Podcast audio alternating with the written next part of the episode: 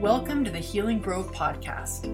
I'm Dr. Kristin Reihman, an integrative holistic family physician, author of Life After Lyme, and host in this virtual space of learning, healing, and growing. I believe humans are like trees, and our physical limb is only one of many.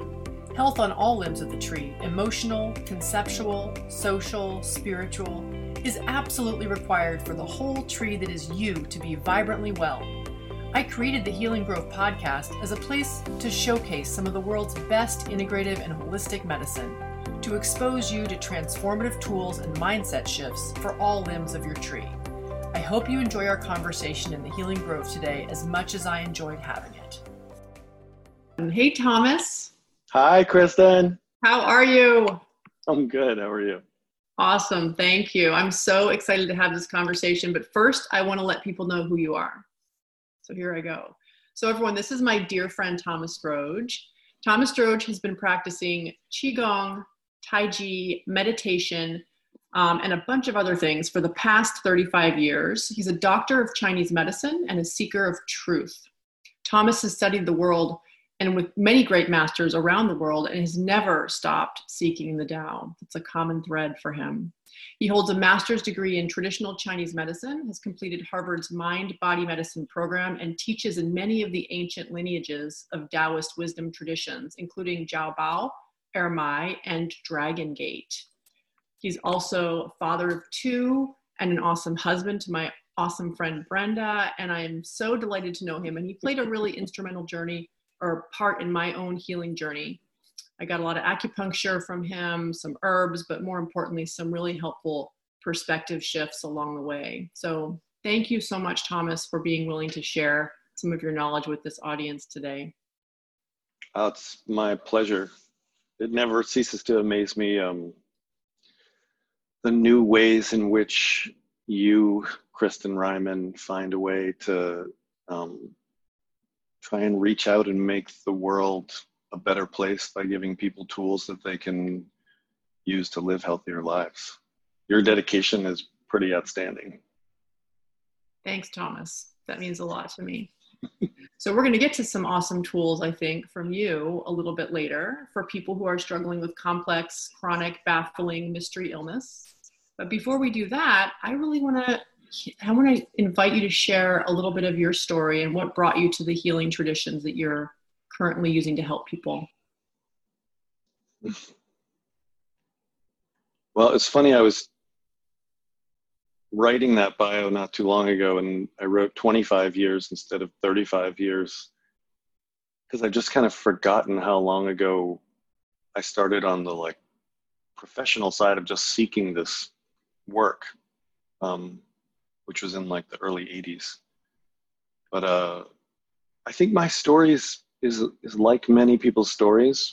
Um, I grew up in a house, you know, my dad was like a big drinker and he was a brilliant genius, but also an alcoholic. And um, I was the youngest of a family of five, and my mom was a full time school teacher, and everybody had their hands full. And I think very early on, um, my consciousness awoke to the fact that I was going to have to really be able to perceive the situation happening around me with great detail, like far below the surface, in order to survive and thrive.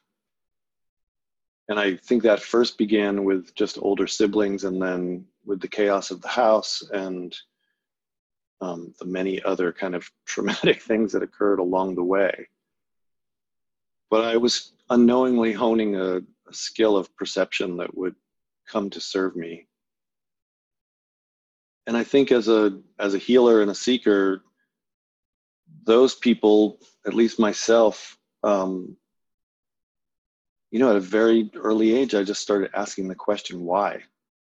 When I think people don't often ask it till much later in life. But the amount of suffering I saw early on and continued to see um, really, really brought this question home of why is there so much suffering? Why is there so much pain? Why do people make so many bad choices?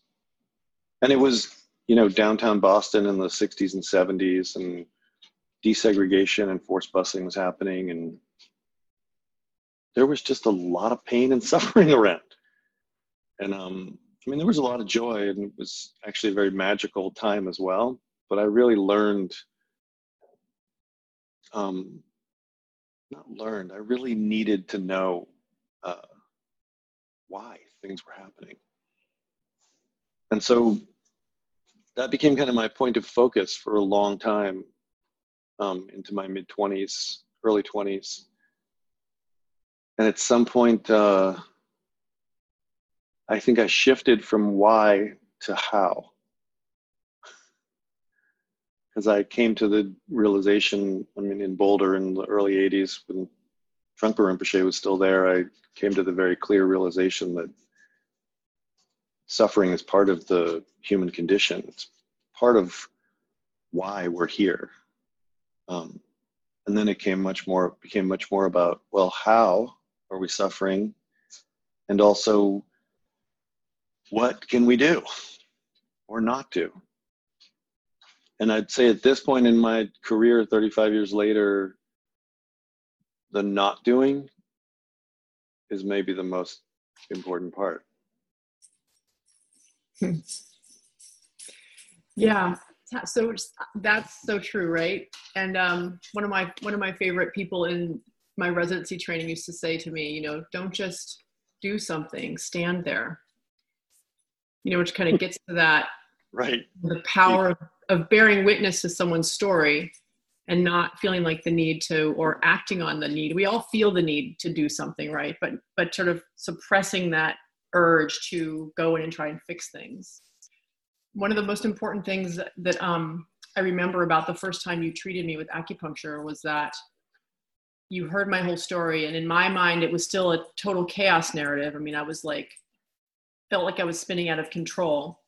But you heard some things in the story, or maybe you didn't. Maybe you just decided to tell me this to take me to the next step. But you said, you know, I can tell you're already on a healing trajectory, which was like boom it was like really wow that's that's good to know yeah it definitely wasn't a calculated statement i mean you know i'm a projector which means i don't have any ideas of my own i'm just the mirror right so no i don't think that's what it means I no it doesn't means, but as yeah. a non-energy state like the ability to perceive what's happening and reflect it back yeah. is what I was doing. Yeah. Yeah. But I mean, that's, that's what kind of moved me like out of the doing of Chinese medicine on its own and into the whole Pathfinder work was that I wasn't giving people enough tools to learn how to, you know, what we say, wei bu wei, like do not do. To be able to be in a state and pause and say, okay, is there something to do here or not? And if not, how can I turn down the volume on the doing side of me? Because we're in the, I mean, we live in a world, and I don't mean the culture, I mean the world, like the three dimensional world, that's all about doing. Everything's marked by what happens. That's how we mark time through space. So doing is like our default mode. Right. That's the finite part of us. The infinite part of us is perfectly comfortable not doing because it's not doing all the time. And when we access the infinite construct, then we can step outside of the need to do. So, how do you help people? Let's talk about just your one on one practice where you're seeing people in New York and around the world. How do you help people cultivate the ability to be with themselves without doing, especially when they're in pain or they're in fear or they're in toxic relationships or environments like it sometimes can feel like well i have to get out of here or i have to get to the next step in my journey. But that often leads to them thinking about a plan of what to do as opposed to more of how to be. Yeah i mean you talk a lot about complex diseases right? Mm-hmm. and this idea that like there's an order of operation and when you treat along an order of operation, you can hit each process as it's rising and move to the next one. But if you tried to skip over it, it wouldn't work. I think it's it's the same with these things. Like if you tell someone, or if you're talking to someone who's in a toxic relationship, and it's obvious that the toxic relationship needs to stop, the first step isn't well, you need to get out of that relationship, because that's like five or ten steps in, and you don't have the infrastructure to do that. So with all of these things, the ability to interrupt yourself mm-hmm. and actually interrupt yourself. So we use the body as an input tool for the mind and the mind as an input tool for the body. And they're of equal value. So if I can use my body to stop my mind, I will. If I need to use my mind to stop my body, I will. If I try to use my mind to stop my mind, it usually doesn't work. Hmm. If I try to use my body to stop my body, it doesn't really work. There's nobody driving it. So we'll often say to people like, okay, the first thing you need to do is be able to interrupt yourself. And there's a lot of great ways to interrupt yourself. You can shake, you can do deep breathing and hyperoxygenate your blood. You can do breath holding, you can do box breathing, you can make contact with something. You can change your physical environment by putting yourself in a bathtub or up on a hill. You can turn off all the lights. You can put on binaural beats and listen to theta waves or alpha waves or whichever wave, depending on what you want to do. So there's lots of ways to interrupt the mind that don't take a lot of time, but we'll shake it out of the pattern it's in. And then once you take it out of the pattern, then you can actually observe what's happening again with a, a new mind, like an open mind with a new gaze. So it's almost like, like a way to push, like to press reset on the whole system. It is. It's like turn it off and turn it back on again. Did you try that yet? right? Like that's every computer problem, the first step. Did you check your connections? yeah. Yeah. So I would love to I would love to have you walk us through one or two of the most kind of applicable or accessible um, of those tools. Would you do that? Yeah. So let me preface this by saying if you don't connect with the way that you're doing this, you'll never be able to do it when you need it the most. And usually, the way that we connect with things is either they bring us joy, make us feel fulfilled, or ease our suffering in some other way. So if you learn a technique and then you're completely stressed out and you're like, okay, I'm going to box breathe now. it's not going to it's not going to work. So identifying the way that you want to interrupt yourself is as important as the tool itself. So for some people I would say literally like have that song, you know, that percussion dance song or whatever it is that you can just dance through one song that's just going to take you off on a dance if you're a dancer. If you're a singer, put on a song you love to sing to. I know you do this. I do this all the time. Like, if you don't have a song you want to sing to, but you want to chant or just make sounds, sound is a frequency vibration. It's like a micro shake throughout your body. Um, the breathing techniques are all really good. I like the extreme ones the most because I tend to be extreme. But depending on how much energy you have and how you're feeling and what your you know level of health is that day, you, these things will all shift. But um, like a simple box breathe is a it's breathing through just the nose, and you do a four second breath inward, you slight pause, four second breath outward, pause, and that's a standard way to slow down the nervous system. If it's really going nuts on you and that doesn't do anything, you want to go to four seconds in and then six seconds out. And you can go all the way up as, you know, everybody's respiratory efficiency is different. In fact, your box breathe might be three seconds in, depending on how well you're processing oxygen. Um, but as a practice, a slow breath in that pauses and has a slow breath out that pauses just through the nose with the mouth closed will start to generate um, a parasympathetic response and the body will start to go into this classical relaxed state. And the two ways that you'll notice it the most is the temperature in your body on the surface will change and you'll start to produce more saliva in your mouth. So if you're feeling saliva in your mouth or temperature changing or your muscle tension decreasing or your hands feel like a little puffy, then it's working.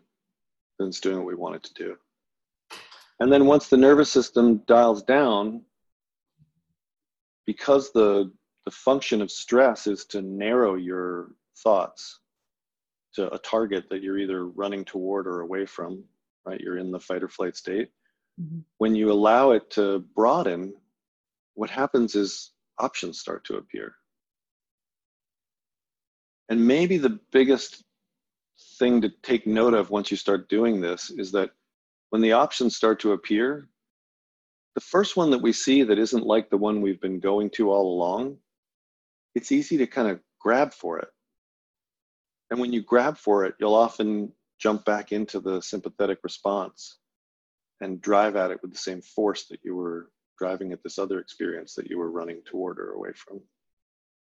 So I would say, and this is where this piece is so important, once you've interrupted and the field starts to open and all these choices start to arise, to just observe for a while. Like let minutes go by where things just start showing up and try not to focus in on them too much, but to just allow them to come up as ideas, maybe even write them down and let them go. And start to let a larger array of information come into your consciousness than what you're currently using. Because it will, it naturally will. So, what I'm hearing is that even though it, it's a slow practice, it slows you down, it slows your breath rate down, it slows your nervous system down and switches you away from the fight or flight freeze response into the sort of healing digesting resting and you know calming parasympathetic state. The tendency of all of us might be as soon as we're there to be like okay done. Check off my list. Here's my new option. I'm going. But yeah. you're actually saying it's a two part practice you got to check off the first box and then actually be with what emerges before you act on it yeah, so there's another piece. So you interrupt whatever physical technique or mental technique, then you observe for long enough to allow for contemplation to happen, which is the non focused experience of your inner voice and intuition connected to what we call the Tao or everything. And then the last piece is what we call wei bu wei, which is to do or not do. So it, you want to arrive at this moment when you go to narrow to a single point with the idea that even if this is the thing, if there's no action to be taken right now, then you don't. And you move on to whatever's next.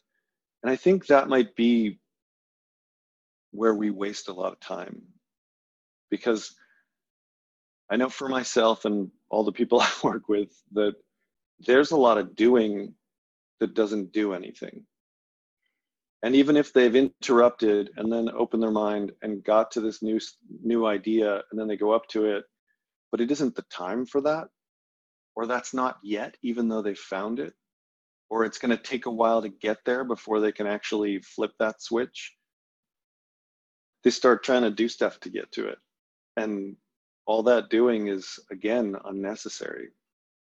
So if you found your perfect answer, oh, I need to go to Pennsylvania, spend a month in an Airbnb, see Kristin Reihman every day, get like her downloads and work and, and have this incredible experience.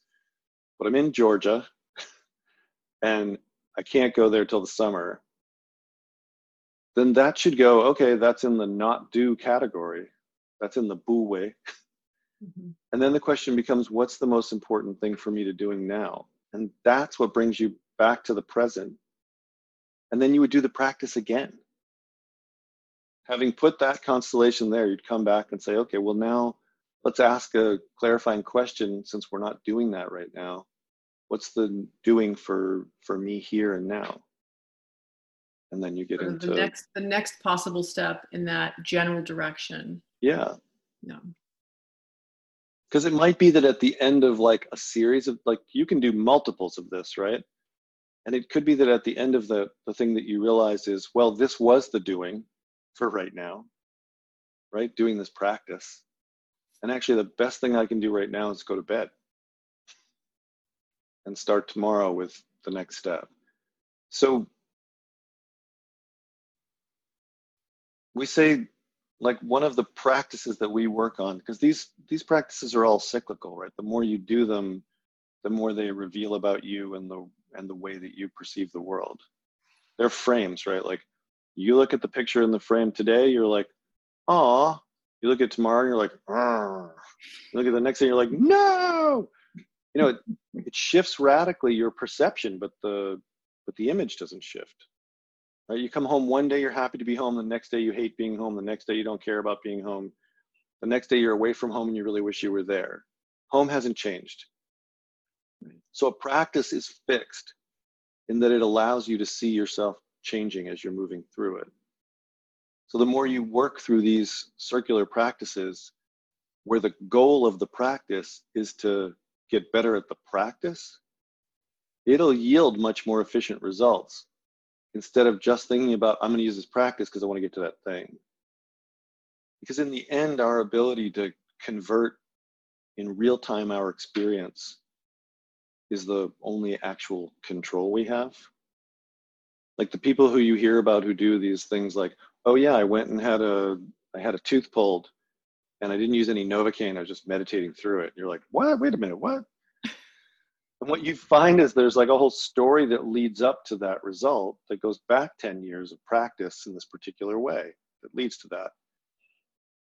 But the person doesn't tell you that because that's not you know interesting conversation. Buddhism doesn't tell you that after 10 years of you know rigorous cognitive dissonance and delusion shattering revelations that cause agony and pain you will eventually arrive at a place of facility where you can maintain the clear awareness that you are not your thoughts and you are not your body and you are not your emotions and you can then move through this world feeling it all but not being attached to it all they just say Buddhism will bring you peace. That's the result. But it comes with this with this work. And I think especially in the you know the age that we're in, people they want that mindfulness, you know, they want that meditation, they want that clarity, but but they're not hearing um, they're not being told or informed that there's an effort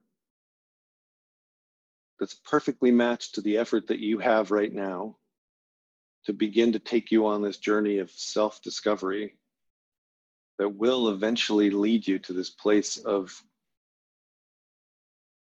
great facility and wonder. But it takes time. And you will, along the way, grow the whole way through it. It'll keep feeding you. But it's not an overnight process and it's not about the world outside of you yeah so the second part of that i can get behind the first part is that i kind of wish there were some shortcuts there's tons of shortcuts there's tons of shortcuts. I mean yeah. you have in our tradition deep inside the mud pill palace you know in your brain is the spark of enlightenment that exists within you. And the reason that the sudden realization schools will suddenly have realization is because the steps you're taking are designed to peel away the delusion until eventually you just realize like oh right i'm enlightened and like even the things we just did are all shortcuts instead of just sitting in meditation take this somatic tool that you have don't don't forget about it. Like this can stop your brain in a second and reset it. your brain can change the way that you're experiencing this. Like your consciousness experience this experiences this body mostly on autopilot. And the more you can imbue awareness into it, the more efficient the tool becomes at helping you. Yeah. So in our tradition, we say slow is the fast way. And it's catchy and people like it. But what it really means is if you slow down, you take something that used to take one movement or one increment of time or space, and you make it many. And when you do that, you all of a sudden generate all of these new options for change all along the way. So when we do a somatic process like we'll say raise your right hand, you raise your right hand. And it's one thing. And then I'll say, okay, take 30 seconds and raise your right hand. Hmm. And don't finish until you get to 30. And all of a sudden, you can't see it on camera yet, but it's coming. Here it comes.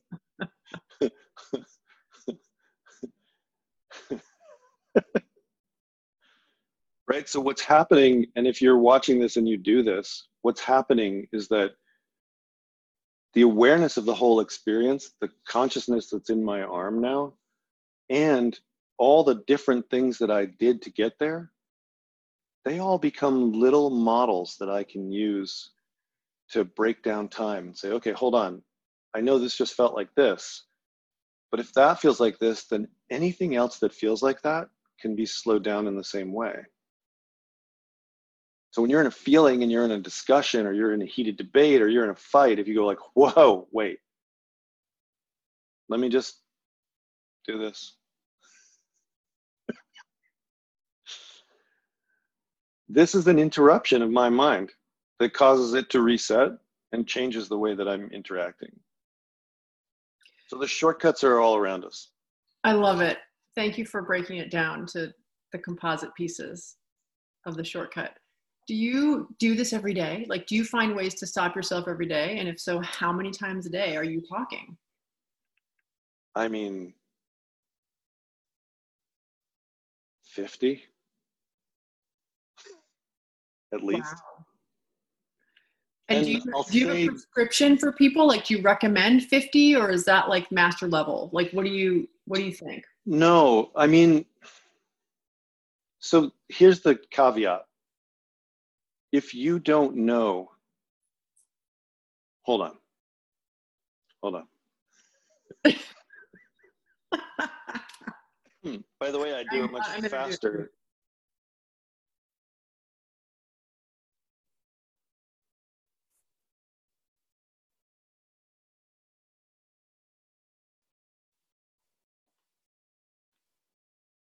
It's pretty good, right? Whoa. I know it's so simple. It's so simple. Where have you been all my life? 30 seconds lift. all right. I may um, not 50, but I'm definitely building that in. That was profound. It, it's pretty profound. I mean, that's what Tai Chi is all about. That's what Tai Chi is for. Yeah. Like the reason Tai Chi is the you know called the greatest martial art or whatever is the 11 the level of organization you can generate through your whole body if you're moving it integrated at that speed means you're like learning how to map these deep kinetic chains from fingertip to toes and then if you can do them enough times at that speed then when you go to do them fast they maintain their integration cool. Um, but back to the recommendation piece. So the statement goes like this In my heart, there is my essential nature, my Xing, what I am infinitely, before and after this incarnation, if you believe that, or your soul while you're in this body. That part of me knows exactly who I am and what to do or not do all the time when I feel aligned with it, my life is effortless and connected and joyful and fulfilling and purposeful and works.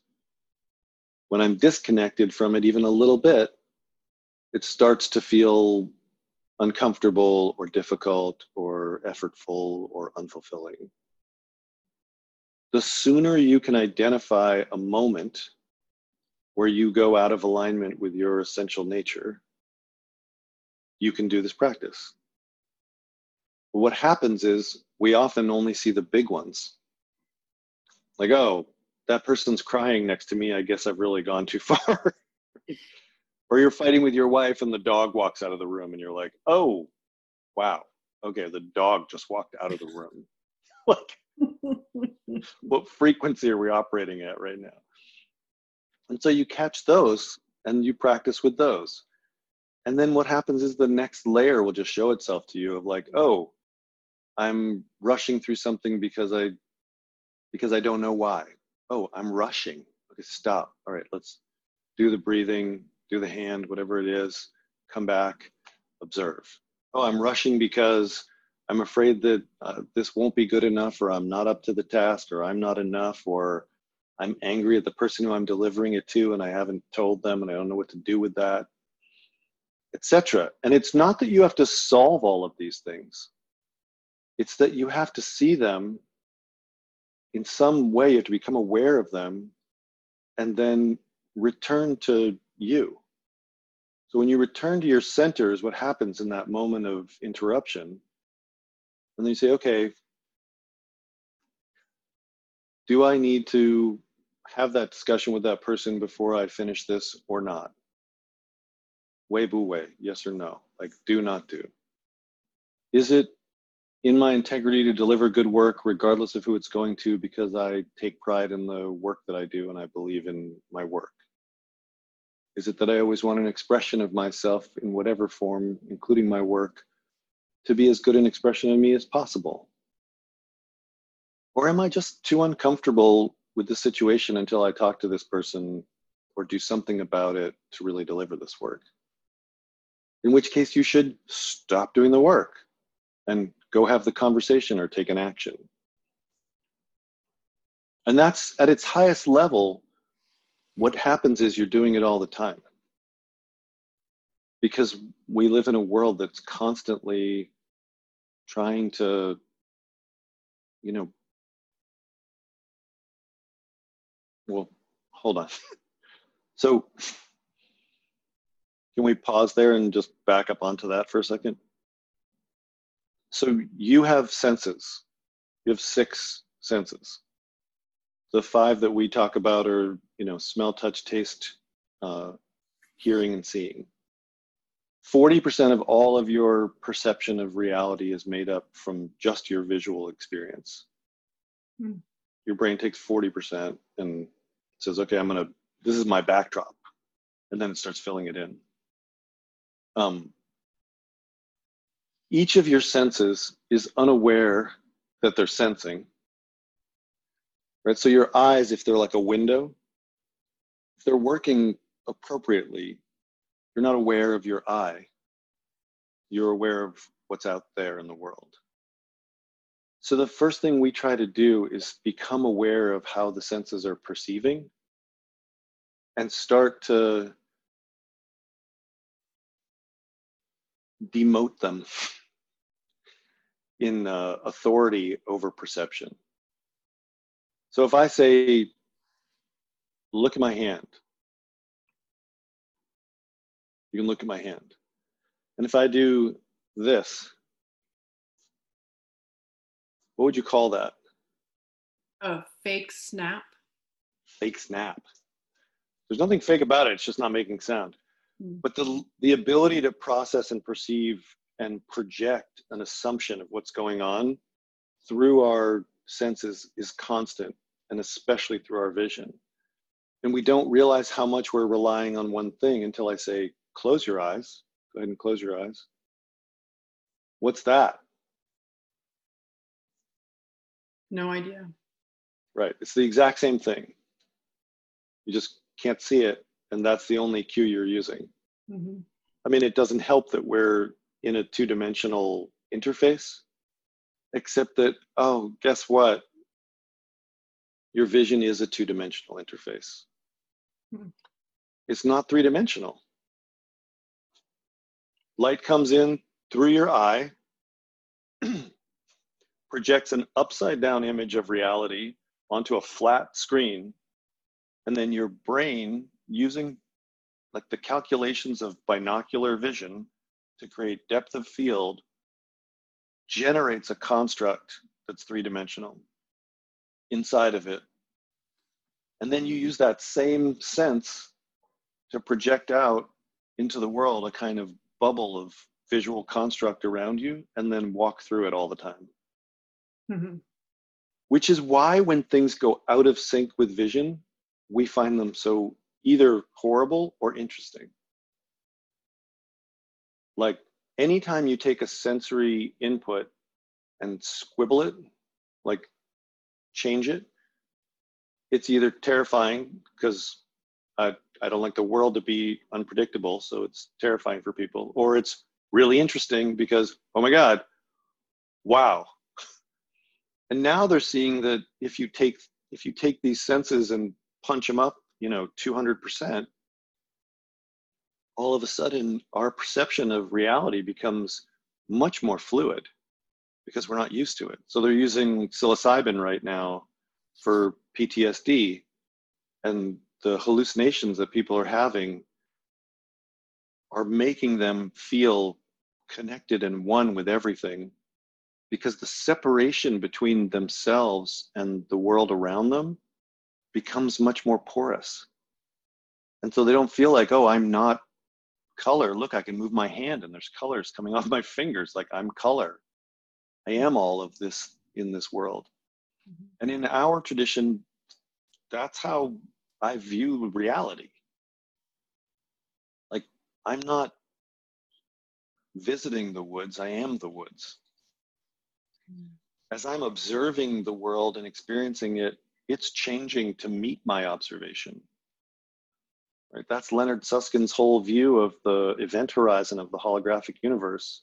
I mean, of the event horizon of a black hole is the perfect model for the holographic universe in quantum physics. That's a longer talk, though. That's, that's a whole other ball of, ball of worms there can of wax. We should meet for that one though. Yeah, for sure. so this um, is what this is how I've been spending my work days. Except I've been doing it with like CEOs and individuals and people with serious illness and whole companies, like taking whole leadership teams. And when I put them into these practices, they um, they wake up Tell us a little bit about what you're doing. I mean, that's the work with Pathfinder, right? Yeah. Yeah. Do you have a few minutes to share what that's about? Because yeah. there are going to be definitely some people who listen to this who are like, that's the guy I want to go into the woods with and have my mind expanded with like the hand raise thing. Awesome, because those are the people I want to meet. Yeah. Um, so the Pathfinder work it, it's these practices and others, but it's built on this very simple idea, which is that your essential path through life is incredibly clear if you break it down all the way back to the moment that you're in. And mindfulness and all these other practices understand this and teach this. But for me, because I like um, making things bite-sized and accessible mm-hmm.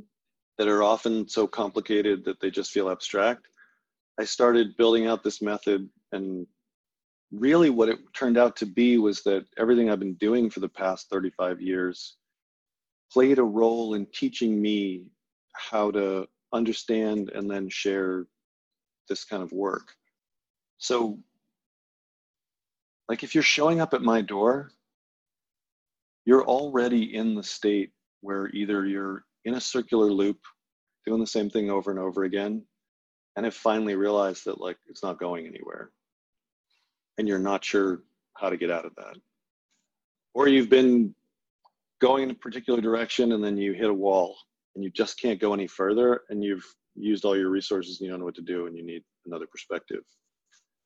Or you've been struck by lightning like something's happened that shook your world up enough that you've suddenly realized like a huge priority shift and you're not clear on how to apply that at all and those are the three like of the you know tens of thousands of people that i've worked with those are the three things.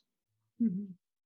and then from there there's usually a lot of excitement that people have around this like oh i don't want this anymore. I know that. And that's their first step. And then usually what happens is um, there's a lot of grieving around all the attachment that they have to the way that they have seen things and been living. And they don't see it coming. It's always amazing to me. Because of course like if everything you used in your life or understood in your life or built in your life to get you as far as you got suddenly became useless, that's kind of the moment that they're at. And in that moment, there's a tremendous amount of attachment to the things that have worked so far. And really, what people find themselves doing with me in the beginning is this kind of wiggle, you know, the kind of like negotiation around, like, I want to still use my super type A doing power to like do this thing this way. And I'm like, look, it's not that the tool isn't a worthwhile tool. It's just not the one that takes you through this part. Mm. You can come back later and use that to build like skyscrapers, you know, to the moon. But right now, in order to do the next thing and be able to pick that tool up again, you have to put it down first. Mm-hmm. And that to me is the place where people struggle the most. They either don't get past that phase or they do. And if they do, then they get to do the next piece, which is to step off the path they know and into the unknown, which I call getting lost in the woods. Mm-hmm. And they have to stay there long enough um, and so a lot of the patients who are probably watching this, right, have been kind of tossed off the path mm-hmm. and are lost in the woods. And it's the same in the disease process as in the mind process, which is that once you've lost all reference point to knowing where you are, mm-hmm. you're in a you're in an oblivious space. And it's really easy to panic and try to run. Yeah. And when that happens, you usually run in circles, right? One leg's dominant. So if you're if you've ever I've been lost in the woods. If you've ever been lost in the woods, you'll run in a circle. It'll be so big you probably won't notice it, but the dominant leg's going to slowly push you in one direction. Fascinating. I didn't know. And you'll that. just run in this giant circle.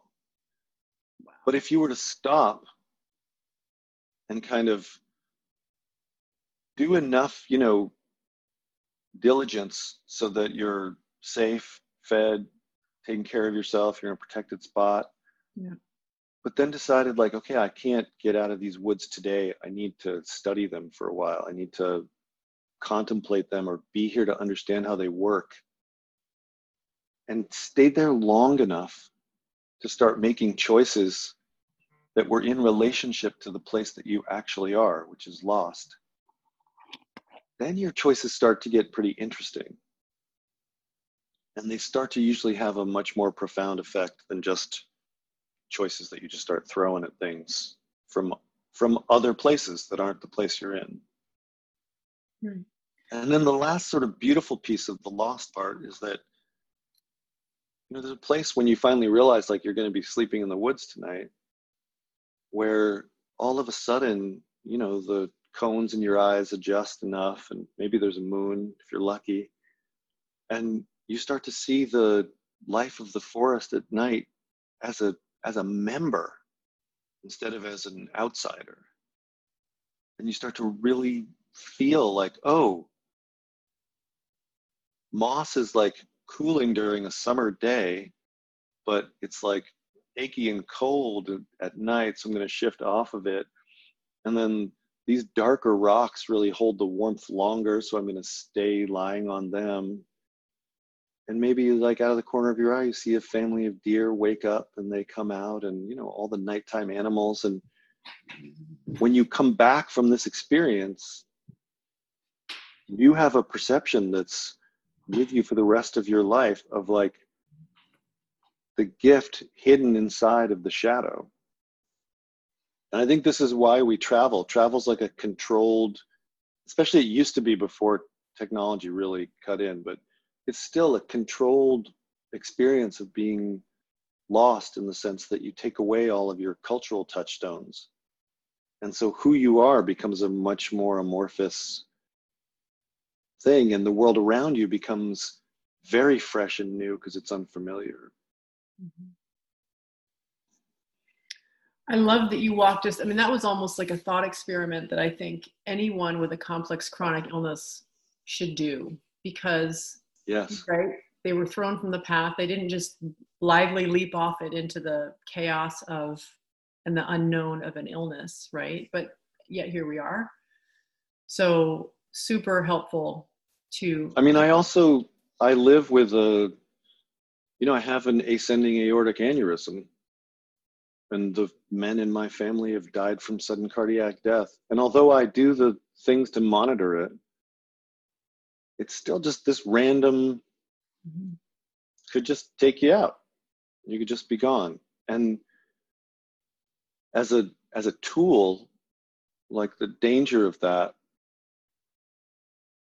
causes me to be aware of the choices I'm making. And they're not all the best choices either insofar as if I made them only for my heart. Mm-hmm. But if I'm making them for how I want to live, and I'm really conscious about that, then that's the life I want to live. Right. Well, this has been amazing. So I could sit here and talk to you for 45 more hours, but I know that we're at the top of our time. So I just want to thank you again, Thomas, for sharing some of your wisdom. Thank you. It was super fun. Super fun. So have a great rest of your day. I'm going to stop us there. Okay. Bye. Bye.